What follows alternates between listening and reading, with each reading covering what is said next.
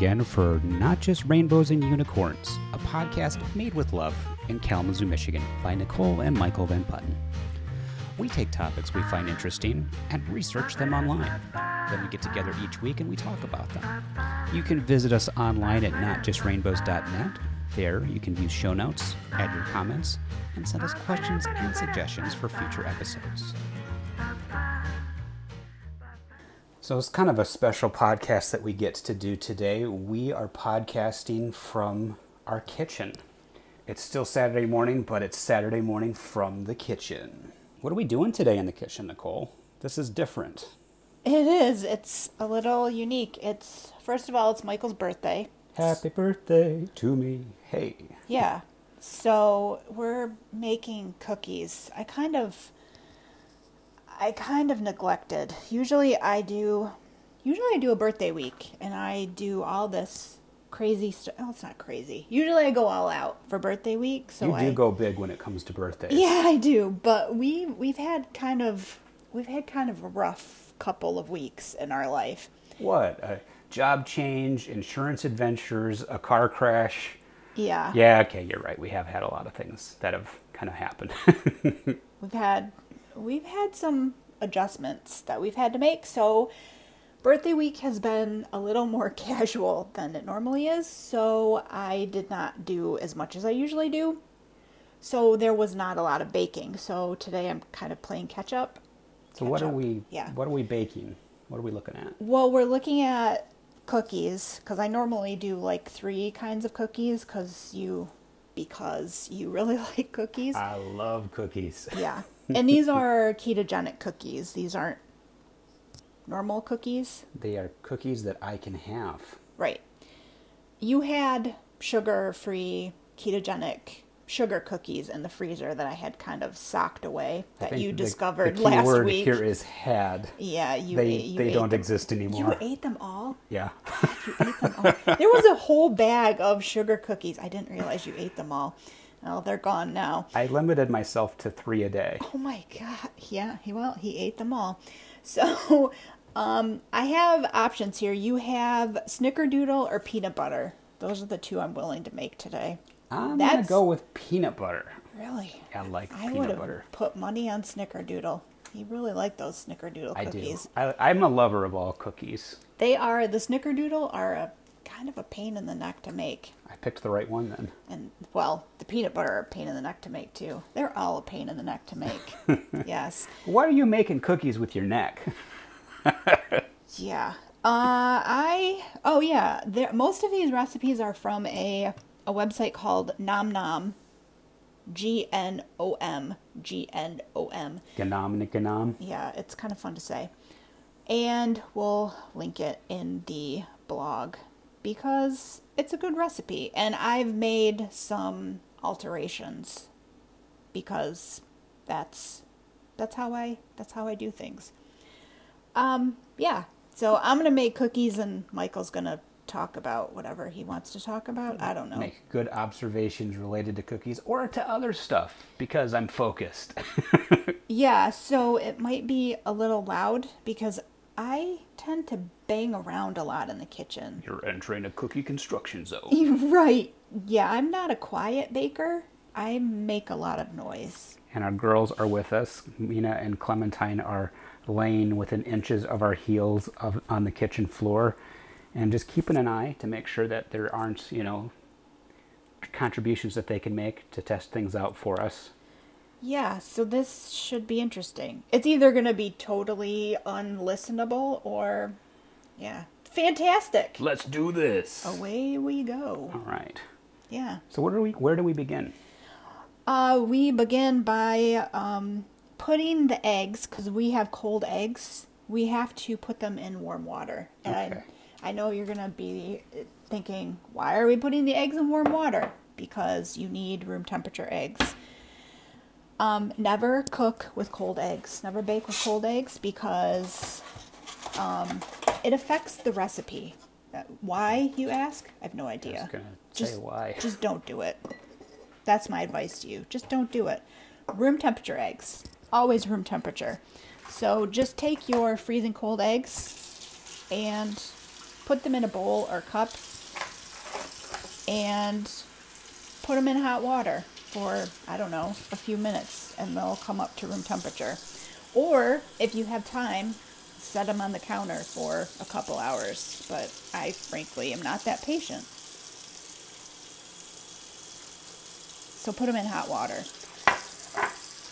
That's what I'm doing right now. Putting them in hot water. In hot water. There we go. All right. And then, of course, you have to get the rest of the ingredients out. So my eggs are sitting, and I'm getting the rest of the stuff out. Can I fetch any bowls or things for yeah, you? I need a big bowl, the big glass bowl Big that's in the cupboard over there. up. And maybe you can tell people, um, all the nice people out there, what we uh, watched while we weren't thinking about the new car, the new used car that we have to spend nine million dollars on. Yes. Well, I, th- I would say that this past week for us, in terms of Netflix watching, would be, um, well, two things. One, kind of a documentary week. We watched a couple documentaries, and we also watched some sketch comedy stuff. And on the documentary side of things, we watched, well, the, the one that I really enjoyed a lot was um, two that we saw on Netflix. They did a partnership with the New York Times and did some documentaries. And the first one we watched was about Elon Musk and Tesla. And Nicole and I were both aware of Elon but didn't know all of his background. Oh yeah, you know, I thought he was just an okay guy. He's kind of a jerk. the the, the uh, documentary did make him look potentially that way. He's also super smart. Like he has changed a lot of things, but like we we didn't specifically know how he came to have the wealth and influence that he did, and he kind of came that by that being a co-founder of PayPal, and prior to that, a couple other um, startups as well kind of the the tone of the documentary was about the rollout of the Tesla cars, types of promises that he, as kind of a tech visionary, makes, which is oftentimes overpromising. I think one of the laugh out loud moments of the documentary, spoiler alert if you're going to watch it, was that when Elon would be giving these press conferences or keynote speeches, that he would announce ideas and features. Oftentimes, that would be the first time that his engineering team would hear of the idea, like the idea of an articulated power cord that when you pulled your Tesla up to it, that it would plug itself in, which is actually a thing I think that, that, that they yeah, did. It would be like you going to work and your boss had already announced on national TV that you had created something amazing, but you had not created that amazing thing yet. And you saw it on the news the night before. and it wasn't like a hey the, the, the exterior is going to be blue it's Yeah, something it- that requires engineering Yeah. and coding it and science. It would be like you created a robot that had cured famine. we're going to make an innovation boom Right. It it would it's like an insane creation and you're thinking, "Wait a minute, did I do that? I didn't do that." Yeah, Elon Musk was telling people that his employees had done this amazing thing that they had not done. So part of the, the focus and drama i think was around the idea of autonomous driving um, and some of the phases that Right, self-driving cars. yeah that tesla has gone through over the years and how the promise of completely autonomous self-driving cars is being right around the corner um, and yet it not quite being there and technical challenges and they were talking about beta testers who were having access to things and kind of how they would release the software for self-driving cars that was designed primarily for use on straight lane highways. So not getting on or off the entrance or the exit ramps just driving on the highway and people using these in other specialized road conditions which can become more complex. And um, it focused on the story of a couple accidents where the people were in autonomous mode their hands may have been near the steering wheel but essentially the car was driving itself and like a big rig was turning across lanes of traffic in front of them and the car AI system thought that it was an overpass and so kept driving and sheared the top of the car right off with the driver's top with it. So that there were fatalities in both of those cases. And so part of the, the documentary or controversy was around how Tesla talked about that and what promises they made and if they blamed the drivers or not.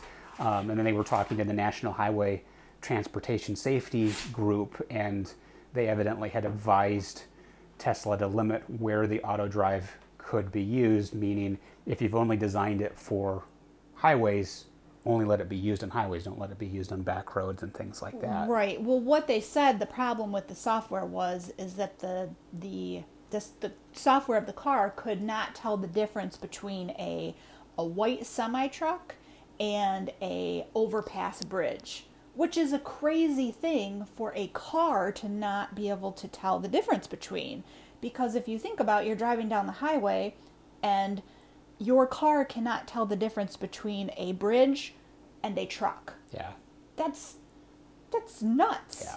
I do like that they balanced it with, you know, the good intention of having autonomous driving is because of all of the fatalities that happen each year they're more Right. often than not due to human error. Right. And so said, there's like- the potential of actually saving lives if they can get this to work. Yeah, they said there were like 39,000 crash fatalities on the road every year. Yeah. I think and that like was 90% of them or like some very high number was due to human error. Right. Yeah. So I see your uh, you know cookie update. You've got looks like some sugar and some molasses in in the bottom here. This is looking very promising. It's not quite cookies yet, but Right. This is a black strap molasses, which some people might think is not ketogenic, but it's very low glycemic index and it's really healthy for you. Um, molasses has a, I don't know, it's, I'll, I'll do the reading and post it because I don't know what it is. Molasses, I think, is high in iron. I think Michael has anemia, and so molasses is very healthy for you. And so I like these cookies for him. And then it uses uh, erythritol and stevia and monk fruit. And then these cookies are actually pretty simple. So it's erythritol, a little bit of molasses, egg, peanut butter, and then um, sea salt. There's no flour in them at all. No uh, almond flour. So if you're uh, allergic to nuts, these cookies are perfect for someone who can't have coconut flour or almond flour, any of the gums like xanthan gum or any of the protein powders. These are really, really good cookies. Michael can attest to that. They're very, very tasty. yeah. Part of the challenge with ketogenic cookies and any type of baked goods is that typically the ingredients that give the final cookie a specific texture, mouthfeel, taste. The ketogenic ones usually are not so great. They either could be really, really dry or just kind of a weird squishiness.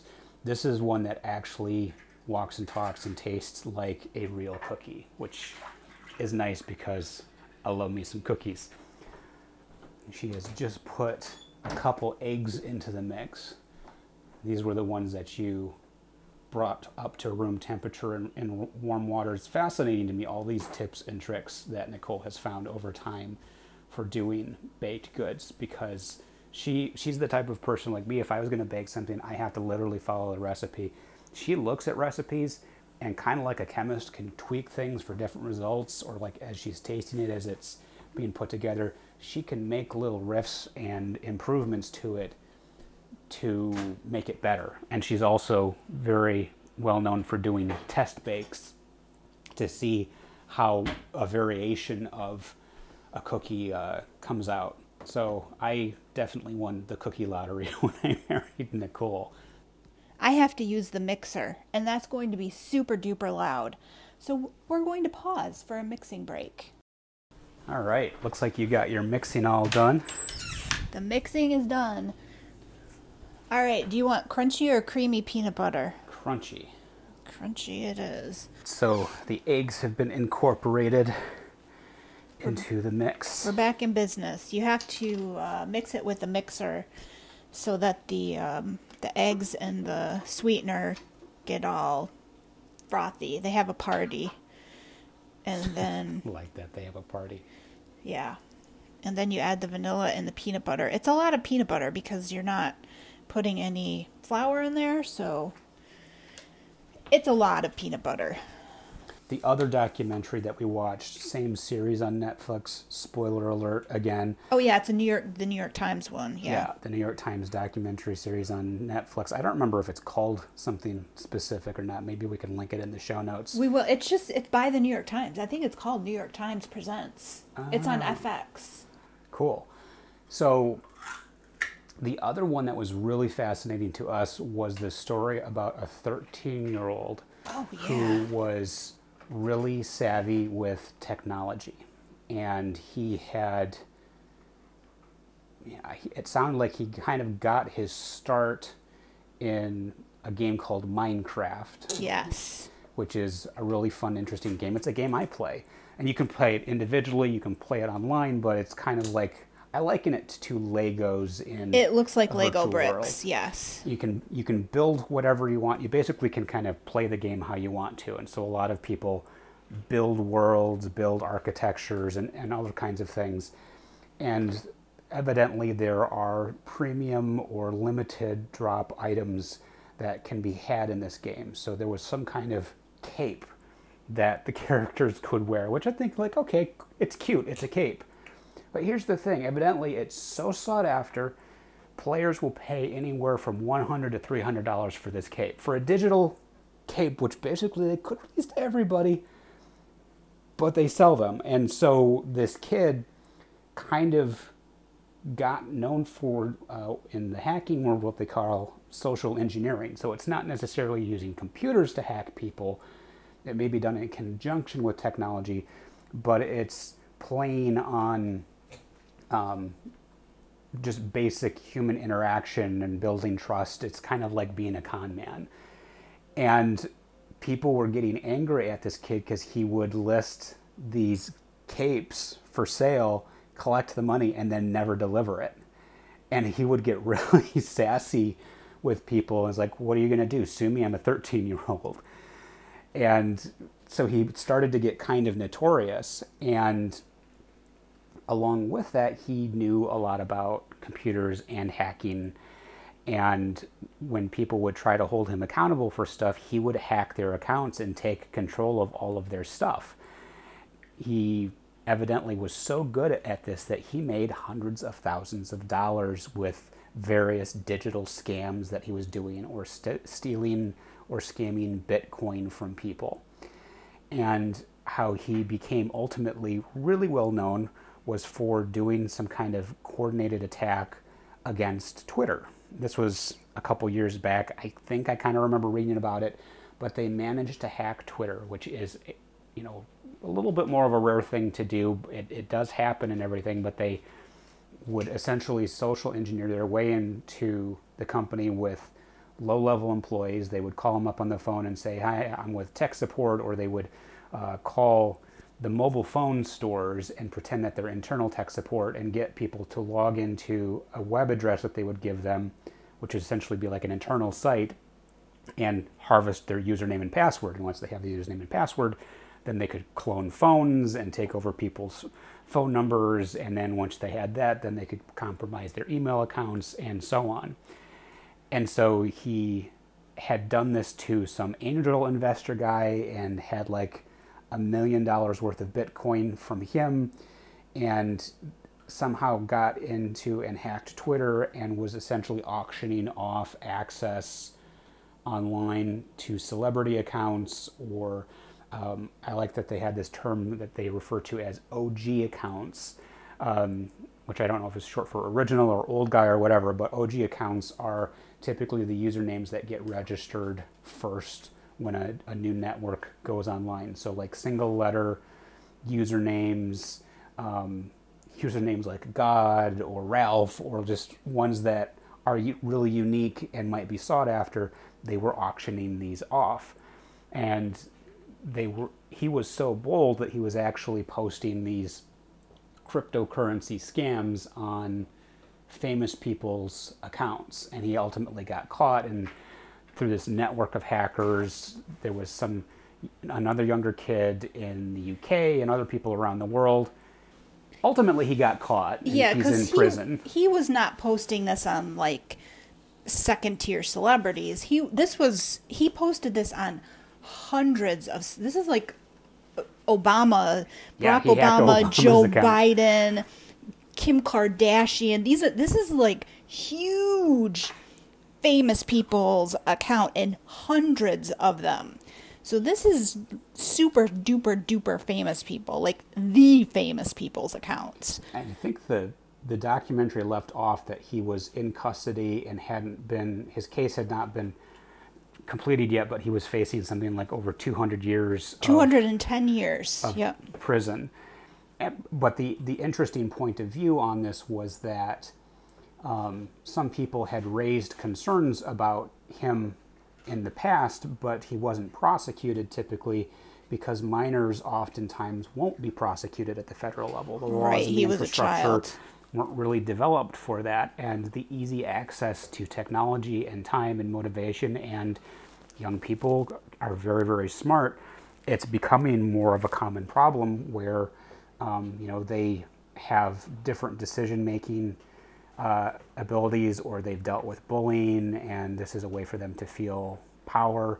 Um, but essentially, kind of a lesson of the world hasn't really considered how this equalizing platform of the internet can be used beyond accessibility and equity. It can be used for minors to become big time crime. Right. And they people. they did talk about how these kids could have used these Twitter accounts like they had the account of the president and they could have used it to start a war. They could have Right. used it to Tank the economy. really big things and instead they used it to do a minor cryptocurrency scam. So Yeah. they did it they Or to they post did their a- names on celebrity yeah. accounts. So they they did a terrible thing. They hacked Twitter, but they used their hacking ability in a way that a teenager would do. A, a teenage I hate to say this because I hate when people discern between boys and girls, but they did what a typical teenage boy would do with time on their hands.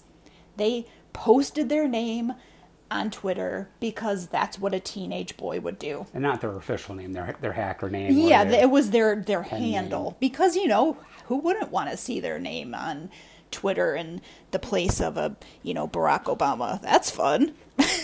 I think the other like generational cultural thing that was interesting that they pointed out was that um, a lot of these younger hackers who were pulling scams like this, they you know they take the money and, and they buy lots of things so they'll buy gucci or they'll buy really expensive phones or things like that and one of the things that evidently is really common is they will go to a club. I don't know how they would get access to the club. I guess if they can hack, getting a fake ID is not hard.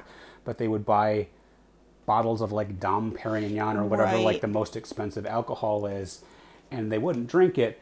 They would pour it over their Yeah. expensive wristwatches onto the floor. Yeah, they would as just kind dump of it like out. a flaunting Like an fu to the that. economy and to everybody who's paying attention. Yeah, which is kind of an interesting sentiment because it's it's this juxtaposition of them getting notoriety or having power and yet biting their thumb at or flipping the finger to the establishment and all of those types of things that you know that fame that they're kind of aspiring to once they have it then they're kind of like turning their back or, or judging the other stuff it just kind of seemed a little oxymoronic to me but it was so interesting and they did a really good job in the documentary of explaining the technology and the hacking in a way that I thought was very understandable. yeah. I, I understood it, and I don't understand and, half of that and they, stuff. they did have segments where they were talking to uh, crypto and digital security specialists, and they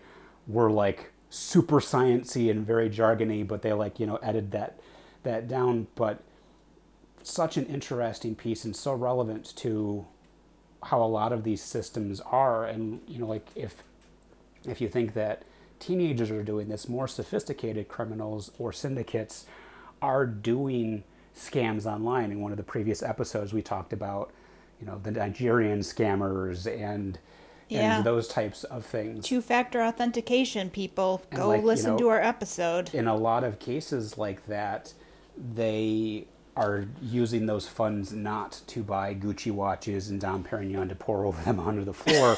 They're funding criminal enterprise. Right.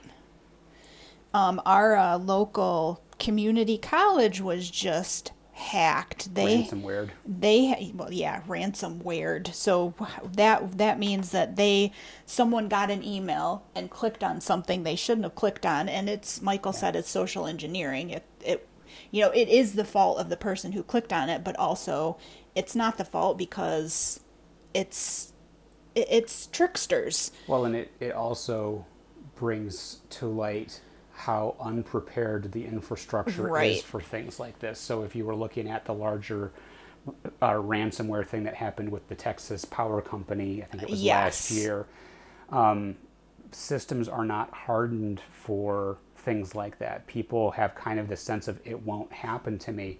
And it's not really that it won't happen to you, it's like when will it happen to you? Like I had my identity stolen um, multiple times. Uh, once was in a breach of my employer's database, and then another time was probably from related information that was already out on databases from other breaches um, they claimed disability or unemployment. I think it was unemployment. unemployment they the got over $10000 in unemployment benefits in your name But it's it's not something that has gotten as big of a priority, or the the issue of security gets politicized or special interestized, if that's even a thing, where um, you know it's this idea of you you can't have a free internet and have things be secure, which I think a lot of really smart people have shown that you can. Um, but when security bills get introduced, it tends to be overarching and oftentimes in favor of larger corporations. Well, our the community college that got hacked, they've been struggling and they were hacked over a week ago and they're still closed. They, They, they still just are came not. back online. Oh, are they just opened? Yeah. So they were they were closed for a week. Their I thought it was student longer than that, which is some criticism locally was that they may not have done everything that they should have to keep their systems secure, or at the very least to back things up Yeah. in in a way that would allow you to recover from things. Because for those of you who don't know how ransomware works, you know they once executed, it gets into the system and it encrypts everything on your computer or infects all of the computers on the network and basically makes it so that your files are there, but if you tried to open them up, it would be like Jabberwocky or alphabet soup. Like you can't open them up, and they want you to Pay. pay them a ransom fee to get the information back. And in some cases, it comes with threats of if you don't pay this ransom, we will expose, you know, your bad things about you that they found in the data or that you're incompetent in terms of your security or things like that.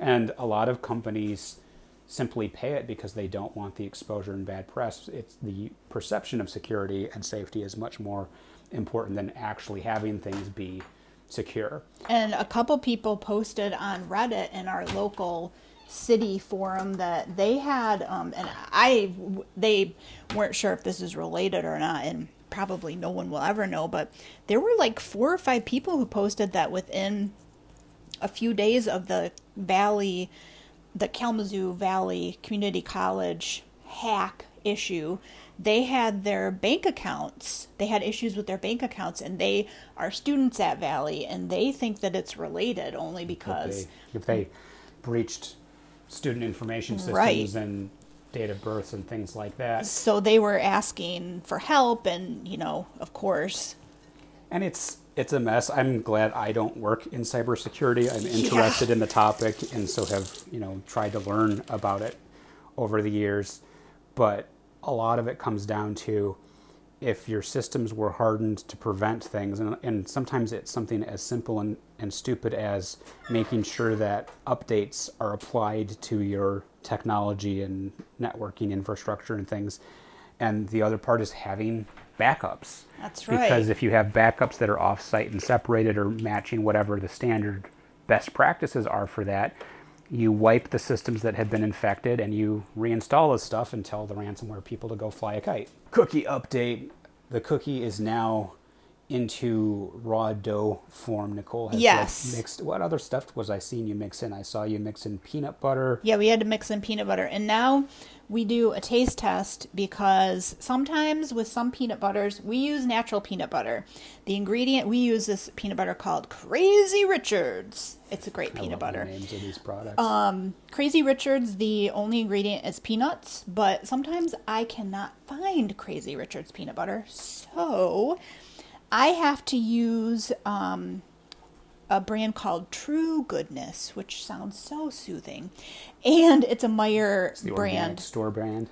Yeah, it's a Meijer brand peanut butter, and sometimes True Goodness peanut butter has salt added in. The one that I got this week just has peanuts, but they're dry roasted peanuts. And why am I telling you this crazy amount of information? Because sometimes the dry roasted peanuts are salty. I don't know why they are, but they are. So you then have to taste the cookie dough because you need to determine if you need to add salt. So that's what we're going to do now. We're going to taste the cookie dough to see. So you're going to hear me crunching a little bit, and Michael's going to taste it too. Am, does it need salt? I'm always a bad judge of things like this. No, it does not need salt. The other thing you can do is if you bake a couple cookies and decide it needs salt after that, you can just put a little salt on top of the cookie. Be like, eh, I'm just going to add salt afterwards. So, what I have done is I have a system of baking cookies, and my oven is a very special snowflake oven. It's very old. It's a professional oven. It's a what, what brand is It's this? a Kenmore. It's a I think is like it's a, Sears. It's a gourmet brand. edition Kenmore, so it's it's a big oven. To replace it would probably cost me a lot of money. So if you're would- looking at it, it has like the regular two. It has like the four burners that the top of a range would have, but they're split apart, and there's like a griddle in the middle. There's a full size oven on the lower right side, and on the left side there's like It's a broiler oven. it's a, broiler it's a oven. really big oven. I've actually been offered money by service people who've come in here to buy my oven from me because they want to have it for themselves. And I'm like, what am I going to do? Have a big hole in my kitchen with no stove? And they just look at me funny, like, I don't know what you're going to do. We just want to buy your oven. Like, no, you're not going to buy my oven. I love So- how Clementine, when you're getting the oven all up and running, she lays right in front of the oven. Yeah, like wherever the she's like strategic where she lays. Wherever you're going to need to be in like a couple moves is where she lays down. Yeah. So my oven runs a little bit cool. I have an oven thermometer. If you don't have one, you should buy one. I'll put a link in my blog, in the blog. Um, an oven thermometer will save you a lot of pain and misery. You can take your oven's temperature. How exciting is that? I know that my oven runs a little bit cool. So when the temperature of the recipe says bake at 350, I know that baking it at 350 it's going to take a little bit longer. I also know that my oven heats a little bit I'm this is going to not sound right. It heats from the bottom but it heats hotter from the bottom, so things will burn very, very quickly. So I always put a a pan underneath the cookies, kind which of deflect the heat. So it's got like a heat, Yes. a cookie shield, and then there's another cookie sheet above it. and that's not going to make sense to anyone who does not have a very old stove. I think the stove is from the 80s. And It's a vintage stove. It really is. So if you don't have an old stove, you're going to be thinking, Nicole has lost her mind. She is crazy. I'm not crazy, but this is what works for me. I know, and I've written on this recipe bake for five minutes, rotate, bake for four minutes. These cookies will be perfect at nine minutes. And the recipe itself says bake for 12 to 14 minutes. If I did that, these cookies would be way overdone. I'm just saying mileage may vary. You might need to bake them for 14 minutes. This is a case where if somebody like me who's very prone to just follow the recipe, I would wind up with burnt cookies after all of the effort. Yeah, my advice do one test cookie. I always bake a test cookie and just see what you're going to end up with after one. And then you'll know and you can bake the rest of them perfectly. That one test cookie is an offering to the oven gods to seek their blessing so that future generations of cookies that will soon follow are spared. yeah, and then after the one cookie, you'll know too if the cookie tastes okay and if you need to add anything to the batter. You might need to add more salts. I don't know. You might need to adjust it a little. You can play with the dough a little bit still. So what happens next with this? Does it do um, they get plopped onto a cookie we sheet? We have to get cookie sheets out of the the cookie sheet cupboard, so this is going to be a little noisy. Okay, that wasn't as noisy as I thought it was going to be. All right, and then you ask Clementine to move. There you go. Good girl, Good job, Clem. And then you get your parchment paper out and you get your cookie scoop out. If you don't have cookie scoops, don't be like me. Don't be cheap. I spent the first 17 years of my life thinking I didn't need cookie scoops. I was wrong. You need cookie scoops. Just buy them. Just spend the $20, buy the stupid cookie scoops. You need cookie scoops. Just trust me. You need the stupid cookie scoops. That is my that's my opinion on cookie scoops. So that was a buy recommendation on the scoops. Yes, just buy the stupid cookie scoops. I'll put a link. Just buy them. Just so trust me. Here goes the first test scoop of. Uh, well, cookie. I actually don't need to do a test cookie because I've made these so many times. Because you're a badass, you know what's No, up. if it was a new recipe, I would need to do a test cookie. But because I've made them, I don't need to. Um, some of these yeah. Okay, so this one you have to freeze. A lot of ketogenic recipes you have to freeze the dough. And I forgot that this one you do have to freeze. So you have to scoop out the dough, press down with a fork, and freeze for 15 minutes prior to baking. I love ketogenic cookie recipes. They're they're so much fun to make. So you Scoop out the dough with your cookie scoop, which makes it 9 million times easier. And you squash it with a fork to make those pretty. I'm making peanut butter cookie crisscrosses, and you shove it in the freezer for 15 minutes. Don't skip. Don't skip the freezer step. All okay? these steps remind me of like classic Nintendo games and like the Konami code where it's like up, up, down, down, left, right, left, BA, select, start, and you would get like a bunch of free lives or some kind of special powers. But you have to do this special sequence of warm up the eggs, chill down the cookie dough for 15 minutes, bring it back up. I... Yeah, don't skip the freezer step. I know you're going to think, oh, I don't need to put it in the freezer. That's just ridiculous. You would be wrong. It's not ridiculous. Just trust me on this one. Um, yeah, so that's it. And then you bake it, and then you have peanut butter cookies, which will probably last by the end of the day tomorrow. They'll be gone. So we've hit a dozen of these now on the, the sheet, and it looks like we're going to fit a couple more. Oh, no, I'm just going to load the tray up as much as it'll go because oh. then I can freeze them all at once. Ah, science. Yeah. Um, so uh, what else did we? Oh yeah, we watched. Um, while I'm doing this, we're going to talk about a show that I am unsure of. Yeah, you're not as much a fan of it yet, but I am. Um, I have to figure this out. I have to. I have to know. I don't know about this show. For people who, I don't know, were growing up or were you know in their younger than 30 something range in like the 1988 to 1992 region of time, there was a sketch comedy show that was really beloved by a lot of people. It was called The Kids in the Hall. Um, and they kind of became a cult classic. They had a lot of bits that people really loved and still quote today if they're fans of the show. Um, they Like were what? What did they still quote? well, you wouldn't recognize them, but I know, but tell me one of them. there uh, is a guy who um, looks through his hands at people, and he like is kind of like perspective of like if you're looking between your thumb and your index finger at people, and he's looking at their head with one eye open and saying, "Oh."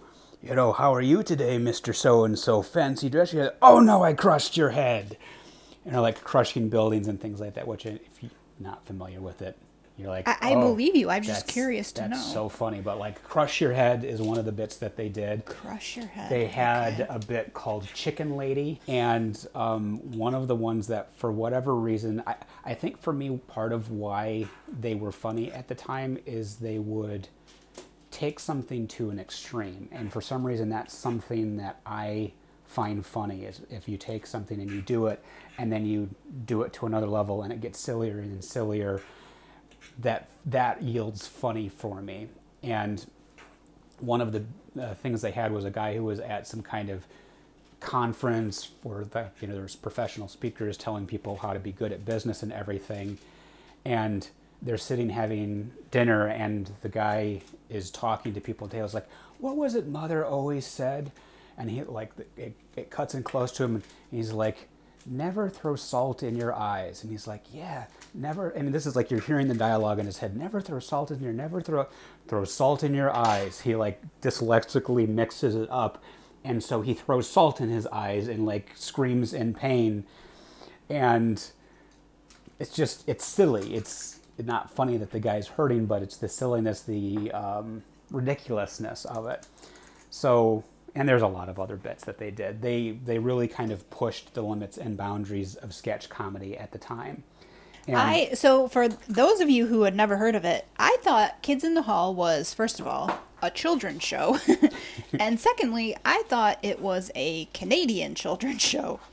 well you got the canadian part right I'm going to tell you, it is neither of those things. Well, I mean, Canadian. Well, the, the original series was broadcast on uh, broadcast TV and cable networks, so it yeah, but it's a, a Lorne Michaels show, well, right? it's produced by Lorne Michaels. That's the interesting part. They were a troupe um, up in Canada. Originally, it had two members, and they uh, got connected with other people and were doing these shows. And talent from Saturday Night Live, talent scouts, heard about it and saw rave reviews, and then wanted to come and see it. And initially, because they weren't thinking, they were just like, well, good luck because we're sold out. We, don't have tickets we can comp you or whatever. So they initially said, and I only know this because they've been doing kind of media circuit with the release of their new their Amazon new stuff. show. Okay. But yeah, Lorne Michaels uh, helped produce it and helped them to get big. And like the uh, like Dave Foley, who was one of the founding members of it, went on to be hugely popular in NewsRadio, along with Phil Hartman and a couple other really famous people. Joe Rogan was on that show Really? before he became a podcaster and everything. An insane person. and I um, didn't realize Joe Rogan was on Yeah, it. he, Joe Rogan played the audio uh, engineer for the radio station in NewsRadio. Small world, small connections and everything, but like they continue to be really talented. They're really well known in, in the comedy world, and so they, it was a big deal. They came out with a new season of their show, and it's been like 30 years or something like that, and. I it's been so long since I've seen it. I can't remember what the last episodes are. I think I first got exposed to it when it was probably in its third or fourth season because like they changed the show intros and I was looking on on YouTube at the the different intros sequences that they had. They've always had the same kind of iconic kind of, you know, beach guitar sounding theme song which I absolutely love and probably is what drew me into the show originally. Yeah. I liked the theme song so I watched the show. The cookies are being transported now down to the freezer. right. Downstairs they go. I'm gonna take them to the freezer. Here we go downstairs. This is something that I think neither of us thought that we would have when we were young and thinking about growing up and everything, but we have a you know, half-size, full-sized freezer. Maybe you didn't. In the basement. We had a we had a freezer.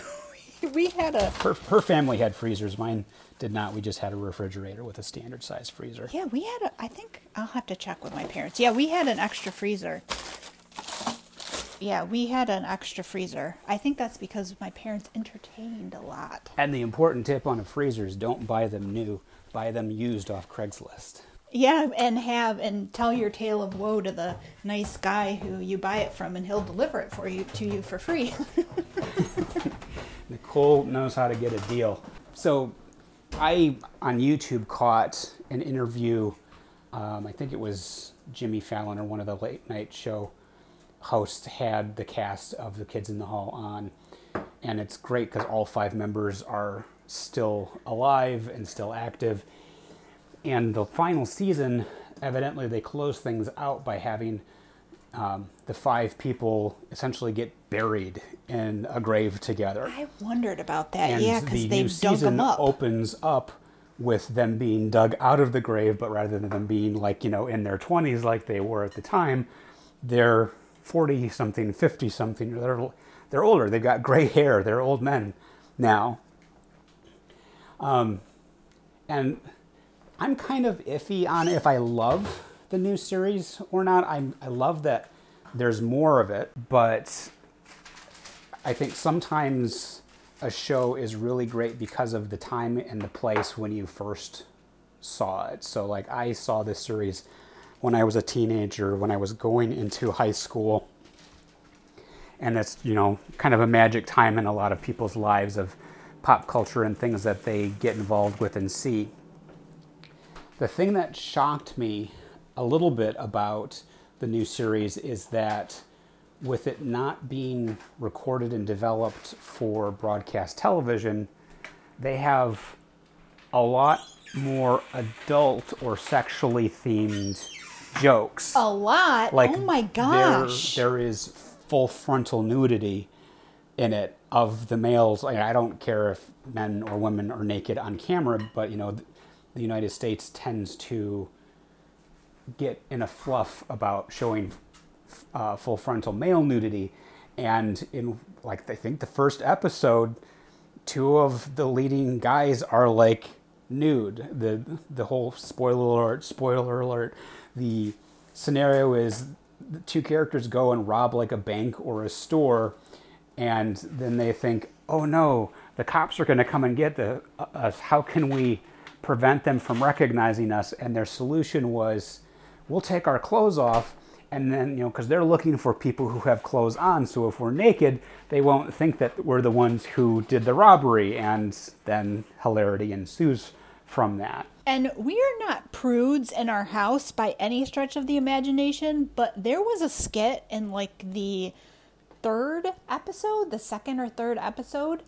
I could not watch the end of it. It was so graphic. which one was this i don't remember The Zoom call with the the employees. oh i didn't think I that could not big a deal watch the end of it. It was so I so that one there wasn't any nudity on There it i think wasn't for any you the concern was what was happening as part of the zoom call and I'm not going to discuss it because we're trying to be a not family friendly show, but like a family friendly show. It you will have to watch it if you have Amazon Prime. I will link to the episode. It's just I don't know. It- this is it's the type clickbait. I guess this is clickbait. I I just did not. I did. I felt uncomfortable. I felt awkward. it's, the type of humor that tests people's boundaries yeah, so it tested mine. That's for sure. they set up a premise, they do that, then they go over the line, then they go a little bit further, and then they kind of let it hang out there for a bit, and then hang out. they that keep was going. just they went too far. They went way too far. So that doesn't trigger the funny reaction for Nicole, at least. Me, I actually thought that that skit was funny. I it was funny to a point, and then it just got Got creepy for you. it got cre- yeah, that's the right word. It got creepy weird. I thought this is not right. This is not right at all. and we've um, we there's a couple of the old seasons that are available on streaming, so we've watched some of those, and I think Nicole is graciously watching them with me and is not really digging it that much. Um, some of them, at least the early seasons, are not nearly as funny. I, I think it's one of those things where, as you get familiar with the characters and some of the recurring bits, it grows on you. Or it was just something magical about that particular time and place, and the stuff that they joke about and find funny at that time doesn't carry over. But that's, I think that's part of the, the debate of the cancel culture and and everything else is that, particularly in the comedian community, that comedy has always kind of pushed the limits on things like that, but it typically did it in the context of club circuits pre cell phones where if somebody did a joke that was offensive or bombed, it didn't become headline news the next day and people, you know, boycotted them. And comedy, I think, is kind of an art form. And it's a it's a performance art that gets honed and developed over time. So it's it's just interesting to see how things that would have been funny aren't anymore. Um, and I, and there are things that I found funny when I was younger that I don't find funny now. Like I uh, personally like when the whole Russian Ukraine thing started to happen, and some of the late night show hosts for jokes started doing kind of cliched Russian accents. And that actually made me feel a little bit uncomfortable, similar to, you know, doing uh, an, an Asian accent or, you know, caricature of voices. I'm not sure that's funny anymore and respectful or appropriate. So it's, it's interesting how culture and humor have changed. It got deeper than I thought.